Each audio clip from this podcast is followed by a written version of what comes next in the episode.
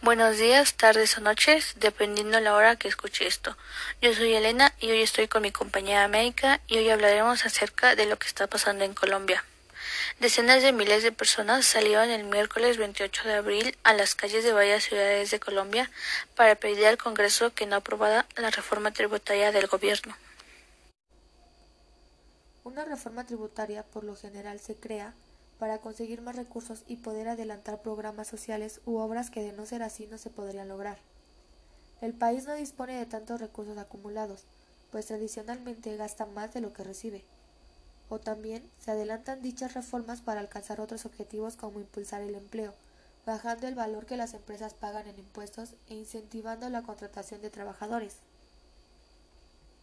En Colombia, como en todos los países del mundo, existe un estatuto tributario que indica Básicamente, las reglas para cobrar impuestos a personas y empresas de cada territorio.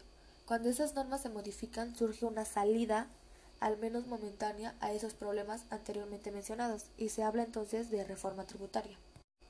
La reforma pretendía como fin principal subir los impuestos para recaudar más ingresos en favor del Estado, acumulando un estimado de 6.300 millones de dólares mediante el aumento del IVA en productos de primera necesidad, servicios públicos y funerarios. El Estado, al verse amenazado, le dijo a las fuerzas policiales que detuvieran las marchas, aunque las marchas fueran pacíficas. Como no pudieron contener al pueblo, dieron orden de asesinar a todo aquel que salga. Una abogada de Colombia dijo que la solución era quitar las redes y Wi-Fi en todo el país con la finalidad de ocultar esa información y que el resto del mundo no se entere de lo que pasa, acto que ya han hecho en Colombia, Cali y no sabemos lo que esté pasando ahí. Están tirando bombas de humo a los manifestantes, cosa que se supone que es para aturdir durante algunos minutos a una persona, pero las bombas están caducadas, causando que no solo aturdan a los manifestantes, sino que les causen síntomas más graves como convulsiones. Retomando el punto de mi compañera Elena sobre las bombas caducadas, quiero comentar que varios influencers colombianos han comentado en sus redes sociales que las noticias están dando información falsa sobre lo que está pasando. Ellos dicen que los noticieros hacen ver que los manifestantes son los agresivos o los que comienzan a agredir a la policía cuando realmente es todo lo contrario. Gracias al poder de las redes sociales y del pueblo colombiano, el resto del mundo está al tanto de la terrible situación y miles de personas ya han empezado a mostrar el apoyo y solidaridad por, por Colombia y toda su gente.